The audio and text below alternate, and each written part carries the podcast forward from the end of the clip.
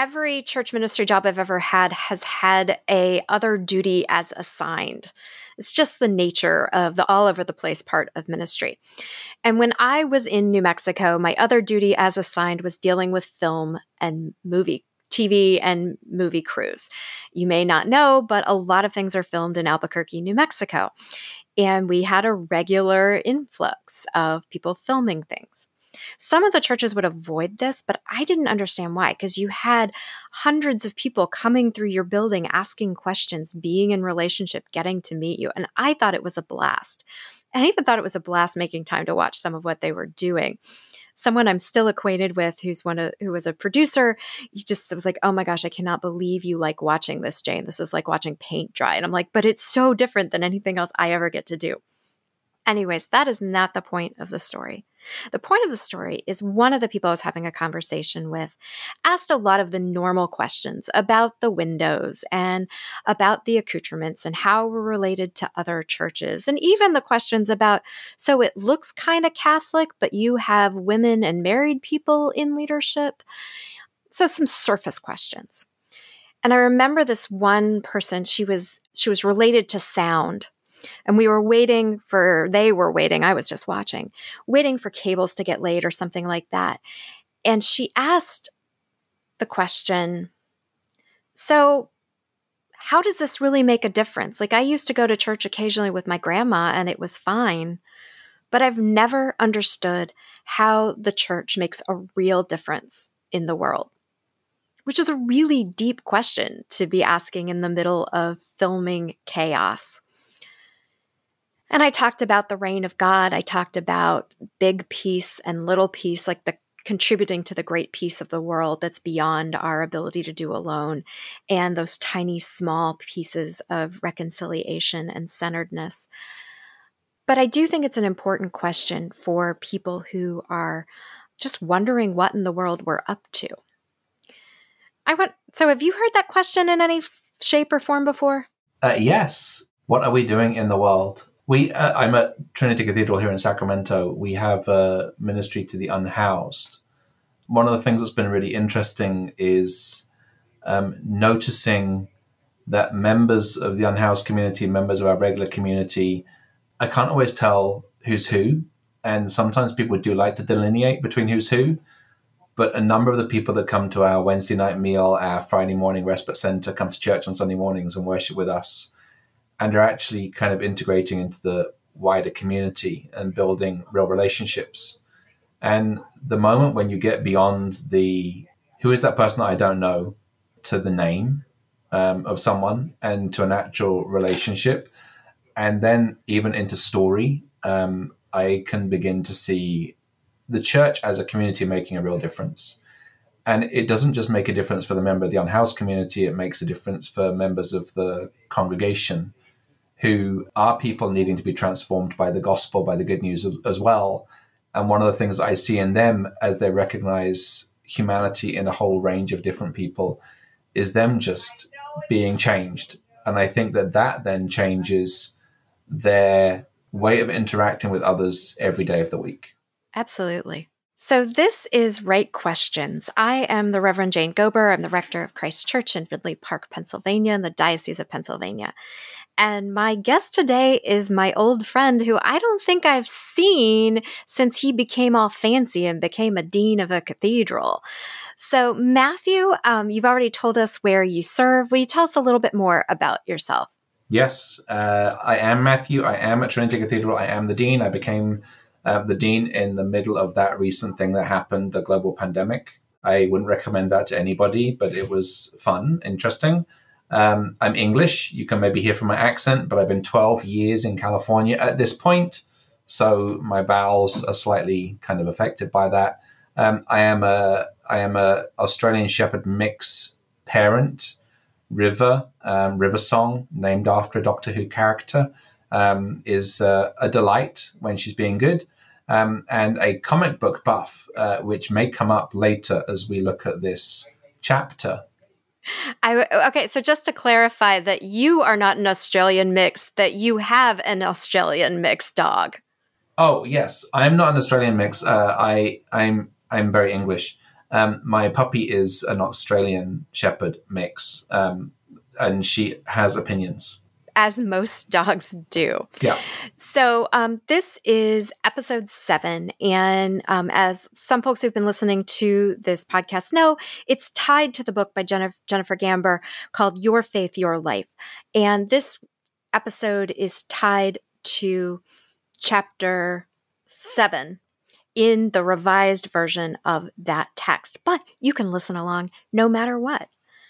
So, every single episode has this big question, these right these important questions to ask, the right questions as a play on uh, our rites of ministry. And the big question every single time is more than anyone can answer in a 20 minute conversation, but we're going to give it a try anyways. So, Matthew? Yeah. What are the three or four most important things for someone to know about how the church makes a difference in the world? Oh, gosh. Okay. I think that some people think the church is inviting you to be different than you are. Um, that you come through the doors of the church and you're being invited to behave differently, to change yourself. And I don't think that's what the church is asking you to do. I think we're created beings, created for love, created in a variety of ways. I think we actually are being invited to be more ourselves, um, more deeply ourselves. And that's something I picked up from, from reading this chapter. The idea of calling is not a calling to be something else. Like me being a priest, I'm not meant to be a priest in a radically different way from the way that I am a human being. I'm meant to be a priest in a more distilled way. I'm meant to be more a version of me than I ever was. All of the things about me that make me me should be central. So I think at first, the first thing I want to say is it's an invitation to be yourself more deeply um, and to recognize in yourself gifts, skills, aptitudes that are needed in the world and then just live into them. Um, I really like a quote by Frederick Buechner um, Your vocation in life is where your greatest joy meets the world's greatest need. Um, and so I love um, doing art. I love poetry. I love words.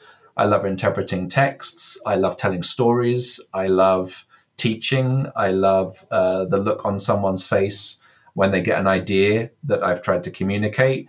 Those are all me. And what I really enjoy is being able to be me for God.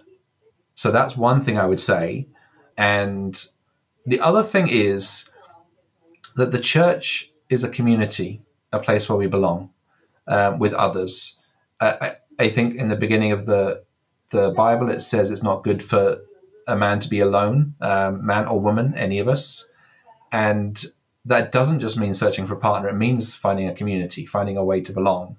Um, so one of the things that we talk about is gathering together, um, and when we gather together, what we do is we open up stories, we tell stories, we say prayers, we uh, contemplate with longing the way the world should be in the love of God.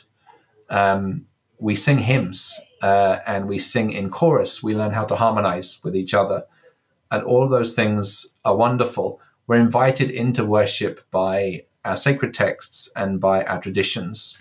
Baptism is really an invitation into being a part of something with other people.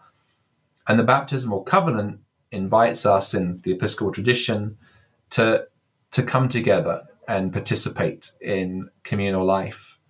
So I think being with other people and realizing that your influence can be expanded by the fact that you might be with a group of other people with a bunch of other skills and gifts. So if I have one set, somebody else in my group might have another set of skills.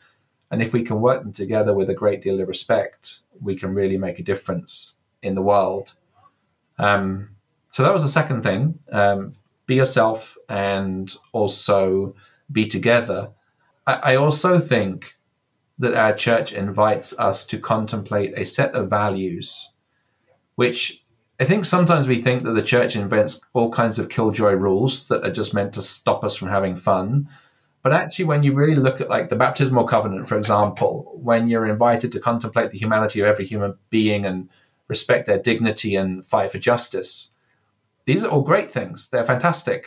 I love it. And um, they are asking me to be a version of myself collected around a set of values that I think is really incredibly important. it's helpful for me to remember my values from time to time. It's helpful for me to repeat the words of the baptismal covenant, to repeat the words of scripture that remind me what my core values are. And like I said earlier, I don't believe it's inviting me to be something other than me. I think it's inviting me to be more myself. But having those values repeated time after time is is really helpful it's almost like it's a space. It's like giving us a, a, fluid boundary within which to practice our authentic selves in community. Mm-hmm. That's what the, those values are. And sometimes those values get communicated into, you know, basic ways to live together. But it's so that we can live, so that we can have freedom with with each other. Yeah. Inside of a, a, a generous structure. Well, yeah, I, I think the church can often be like it can be like lots of different things. It can be like a hospital where people come to recover. It can be like a school where people come to learn and grow. And one of the things we do is to learn alongside each other. So we learn our values by repeating them with each other in liturgy, but then we learn them by knocking up against other people in the pew or other people that we don't get on with. Church is this great place where all sorts of people come together and you don't get to choose who you're going to sit next to. It's kind of a bit like family. Um, and so we we have to learn how to navigate relationships and complex people and our own complex personalities in relation to other people. And it, it it's like a school of faith that helps us grow. Yes. Absolutely. I was flashing back to uh, situations in um, not congregational church life, but like camp church life, where everybody is on the same site and having to dwell in community with their authentic selves. And in some ways, because of the space away from everything, it sometimes helps peel back some of those layers to the authentic self. But then those new authentic mm-hmm. selves are bouncing up against each other. Yes. And I'm not saying there aren't things that we don't have to grow through. Like there, there, there are things that we have to encounter uh, and understand about ourselves we've inherited pain, we've internalized it from our family systems, from the world around us, and sometimes we can inflict that on others. There is some change that's required of us, but I don't think it's an essential change of who you are as a person. I think it's growth towards a better version of yourself, guided by the values of faith. Um, and I think one of the ways in which we get to do that is the last thing I would say is is about meditation, um, prayer in your own space. Um, in the chapter, it talks about the Ignatian examen, which I think is lovely. It's a thing that you do at the end of the day to say, what was the most joyful, energizing thing I encountered today? What was the least joyful, the least energizing thing I encountered today? Where did I gain energy? Where did I grow? Where did I lose energy? Where did I retract? Where did I shrink? And I, I don't do that exact practice, but I, I told you about my Australian Shepherd River Song, um, who I go for walks with at the beginning of the day and the end of the day and on my walks, what I am doing is I am remembering, I am putting back together the day, and I am thinking about what it is I experienced um, in community, knocking up against other people as I entered into my work as a priest. And I'm trying to make sense of what that all meant. And often I find myself getting to a deeper level. I can kind of settle down in prayer, contemplation in my walk to a place where I can say, oh, that thing that I reacted to at lunchtime, um, that wasn't really a thing. That was me overreacting. That was that was a trigger inside me being set off. I can let that go, and maybe I can even repair that relationship tomorrow. Um, or that thing that I did this afternoon that I didn't even realize was special. I spent a moment with that person and we connected, and that was a, a moment of great joy. And I, I was in such a hurry to get to the next appointment that I didn't even spot that. So I can kind of re rejigger everything and bring it back into some kind of alignment and order. Yeah. Yeah, that reminds me of one uh, in the chapter. Um, there's a list of sort of kingdom of, and there are four things the kingdom of justice, the kingdom of joy, the kingdom of abundance, and a kingdom of community. And um, when she was writing about joy, I was thinking, I tend to translate words like joy and happy into something more like centered gladness. Mm-hmm of um, not something that's necessarily something you could communicate with an emoji, but being in a place of rhythm yeah. with the world. You're naming this meditation and the chapter calling us to the two pieces of an examen um, are one of the ways in which we um, discover in ourselves that centered gladness. And hopefully, we're practicing that enough that while we're going to continue to mess up our relationships and do stupid things and not notice things in the moment, maybe get us a little better at practicing the moments and noticing the moments where God is breaking through in the moment. Yes, yes. And I think also remembering that I'm okay. I think there are a lot of voices in our culture that tell us that we're wrong, that we're not okay, that we're we're configured wrong, we're built wrong, we're we're flawed. And often if we've lived with that kind of voice, we can react to that. We can react in that way to all sorts of situations throughout the day. One of the things I think I do with my meditation is to stop, pause, breathe, take time, think that first instinct, that first response is not true, is not right. Um, I am good, blessed, loved, cherished. And, and I do that by remembering the values that I've picked up from my faith, by remembering the community that I'm in and the people that care about me, and by remembering that God made me right in the first place. So there's something about prayer that recenters me and brings me back to my essential self and the self that's hoping to grow through some of those voices and difficult influences that have stopped me from thriving in the past. I don't know if that makes sense. I think it does make sense. I think it's part of that, um, as you you said very quickly somewhere earlier, of this part of what the ch- the church isn't the perfect zone; it's the practice zone. Yeah.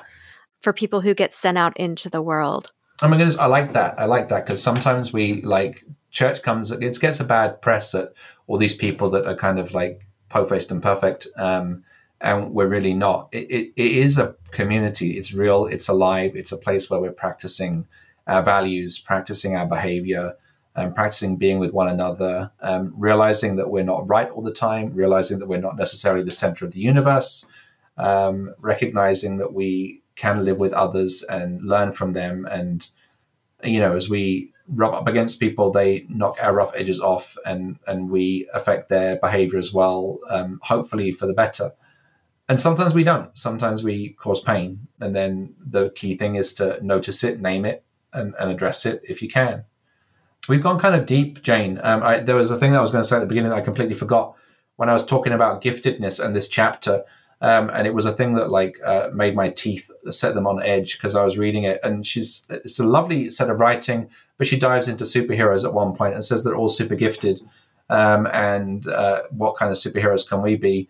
And I have to say, she got half of it wrong. She talked about uh, Batman having all these extraordinary powers. And of course, he doesn't. He's a natural human being who has uh, worked out to the peak of human fitness. She also talks about Wonder Woman lifting meteors. I don't remember an instance of Wonder Woman lifting meteors.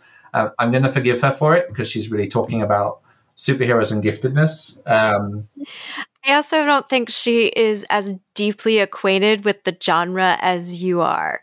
I am. I am quite deeply acquainted with the genre. Uh, I have a fairly encyclopedic knowledge of all of this. And I'm glad you brought it up because actually you had a thread of it. And then I was just going to come back around because I love hearing your thoughts about that whole subject. But somewhere between her mentioning it and your heart and your knowledge is a place where this question of how does the church make a real difference in the world and the narratives and the stories that superhero genre is inviting us into there's a connection there for you.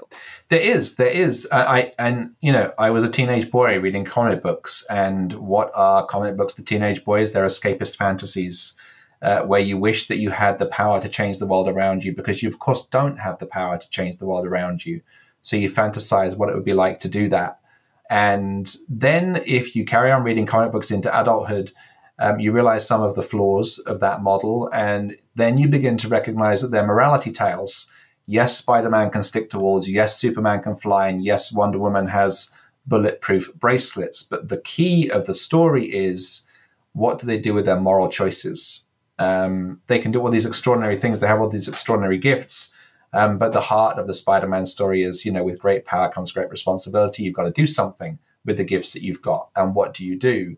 And so often, the story for me as an adult looking at comic books and the comic book superhero movies that that are out, all the time right now is is not just the flashy fights and outfits and and superhero antics. It's the morality tale. What am I having to wrestle with in my own heart about my character in this moment? Um, and I think that they often do that really well. It's kind of interesting that the DC superheroes from the 1940s were all a bit too perfect and not flawed, and they didn't have to wrestle with a moral conundrum. They had to invent moral conundrums for them. So um, Superman was too powerful, and they had to invent kryptonite. So they had a weakness that he had to wrestle with. The Marvel heroes from the 60s that I really like, like Spider Man, the boy Peter Parker, who was always late, being a hero always got in the way of his personal life. Um, he was always wrestling with what his priorities were.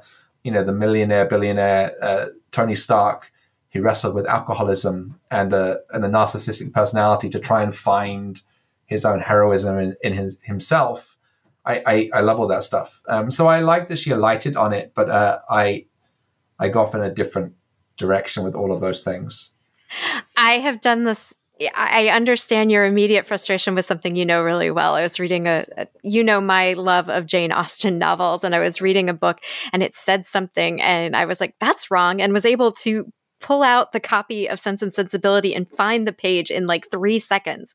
And I was almost more mad that no editor bothered to check this detail. But I get that. Like you could spend an awful lot of time uh, like correcting people who are wrong on the internet. You, uh, you could. The, the kind of passions we have, Jane. Yes. Yeah. There are there are people who do that. But I want to go back to what you just said though, of it was a beautiful articulation of the way in which a character like Spider-Man humanity wrestling with great power and a responsibility to everything else and not just using those powers for selfish gain, but for the well being of others, is part of the answer of how church makes a real difference. It's learning to use our powers um, for centered gladness, but also for the well being of the neighbor and the world. And which gets back to your first story about the program at Trinity Cathedral. Yes, um, uh, and and that programming is interesting in that it, it's tied up with all sorts of people that have all sorts of gifts that they love. Uh, one of them loves cooking. Another one just likes organizing events. Others like hospitality. They're taking those things which are essentially parts of themselves and they're integrating them with a program which is actually making some real difference. Now, the huge challenge is that the problem of homelessness uh, here on the West Coast in particular is just huge. And it's really a challenge to figure out how to like really change that. Um, so there are other people that are getting involved in the program who are interested in politics and they're interested in public discourse and they're interested in advocacy um, and they're interested in seeing how we can do more than just feed, but also build something larger and start changing public policy so it can tackle this challenge. It's always in which people are being themselves with a particular focus that I quite like. Um, and we got serious for a second, I, I, was remembering a conversation I had with a friend recently. Uh, clergy are often really intuitive. Yeah. You know, that comes from all sorts of places, don't know where. We can read situations. I was talking to one of my friends who is not a clergy person, but they are also really intuitive. And we realized that we were kind of reading a situation the same way intuitively in a context we were in, and we kind of looked at each other and were kind of chatting and saying, "Well, you know, I'm seeing what's going on here, but I would now got to decide if I'm going to use my powers for good. Um, you know, am I going to get involved in the situation and help, or am I going to just kind of sit on the sidelines, or, or even just gossip in the background?" We were making a joke; it was lighthearted, but I I think lots of things that we have in ourselves are like superpowers. Like, are you intuitive? Are you creative? Can you play a musical instrument? Um, can you cook? They're all they're all superpowers. How will you use them? Um, that's that's the challenge. It is the challenge that all of us are faced with, which is probably a good segue into the question we ask every single time of what's one thing that someone listening to this podcast could try I've got five things. I'm trying to narrow it down to one, Jane. It's a tough question. We've got time. Name three. Um, well, I, will go with one. I think the one thing that everybody could do that would transform their lives is to carve out 20 minutes at the end of the day to pause, slow down, breathe, and just look through the day. Um, use the examen questions if you like from the chapter, um, or just simply say what brought me joy and what drained me today, and notice them slightly away from the event with a kind of a calm sense of I'm breathing through this and I'm noticing what happened today, hopefully with the love of God in my orbit, rotating around me, uh, enveloping me, so that I can reinterpret it. If if everybody just stopped, paused, took a breath, and looked at their day through that lens, I think it'll make a huge difference to the whole world. I agree. And us actually taking that time is also part of how anyone can tap into that intuitive place, that empathetic place that helps discern what your own powers are and what the context in which they might be needed are. Getting back to that uh, quote you used um, earlier of the the passion meeting the needs of the world.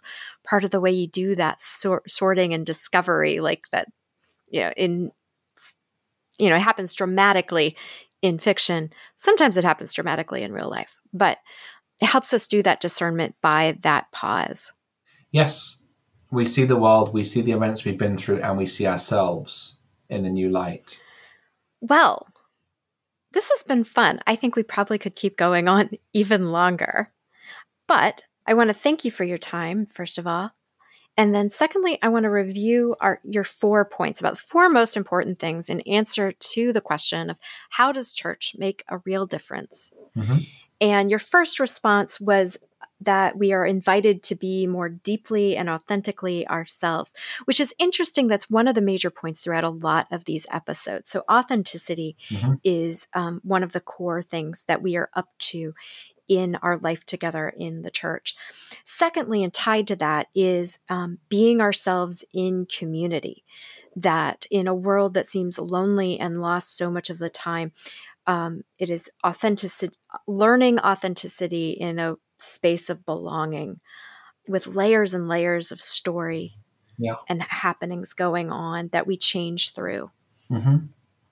Thirdly, one of the most important things is that we are offering structure, but it's it's a loose structure that's based in values and values of God uh, for mercy, for welcome, for loving kindness.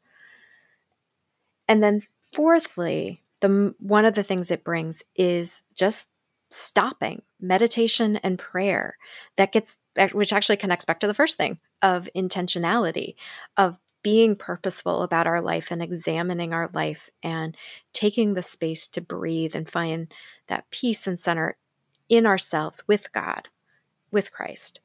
And then um, also seeing how that connects to beyond ourselves. It's really like a whole economy. In some ways it's too bad we have to name it with one two three four which seems to put it in in an order. It all rotates around each other. They all kind of orbit like constellations. They do well i already said thank you but i miss you i miss being on the same coast getting to do projects together yeah. um, and i'm glad to have your reflections in my life so we are going to wrap up with prayer though and the prayer today is actually one of the the collects, the prayers we use in Sunday worship in the beginning of the Eucharist. And this is one that's for mid June. So let us pray.